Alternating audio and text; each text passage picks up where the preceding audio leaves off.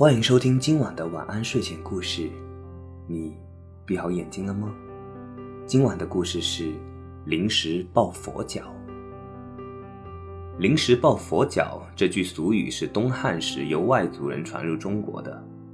古时候，在云南的南面有一个外民族建立的小国家，这个小国家的民众都是信仰释迦牟尼的佛教徒。有一次，一个被判了死刑的罪犯在深夜挣断了锁链和木枷，越狱逃跑了。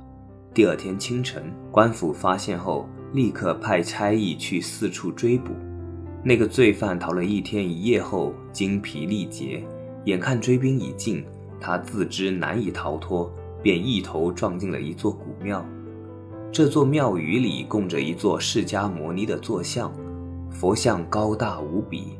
罪犯一见佛像，心里悔恨不已，抱着佛像的脚嚎啕大哭起来，并不断地用磕头表示忏悔。这个罪犯一边磕头，一边嘴里不停地说：“佛祖慈悲为怀，我自知有罪，请求剃度为僧。从今往后再也不敢为非作歹了。”不一会儿，他的头也磕破了，弄得浑身上下都是鲜血。正在这时，追兵赶到。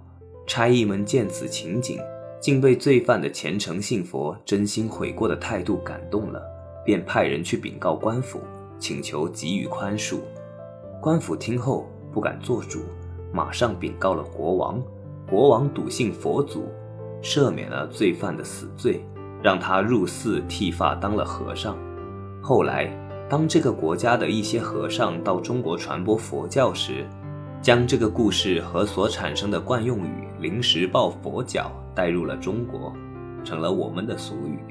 哼，这故事是不是像极了我们这种颓废的人？无事不登三宝殿，平时不烧香，临时抱佛脚。虽然我也是一个经常三天打鱼两天晒网的人，但是到关键时刻抱抱佛脚还是有点用的。当然，大家绝对不能抱着这种临时抱佛脚的侥幸态度过日子。还是脚踏实地，一步一个脚印的稳扎稳打的过好生活。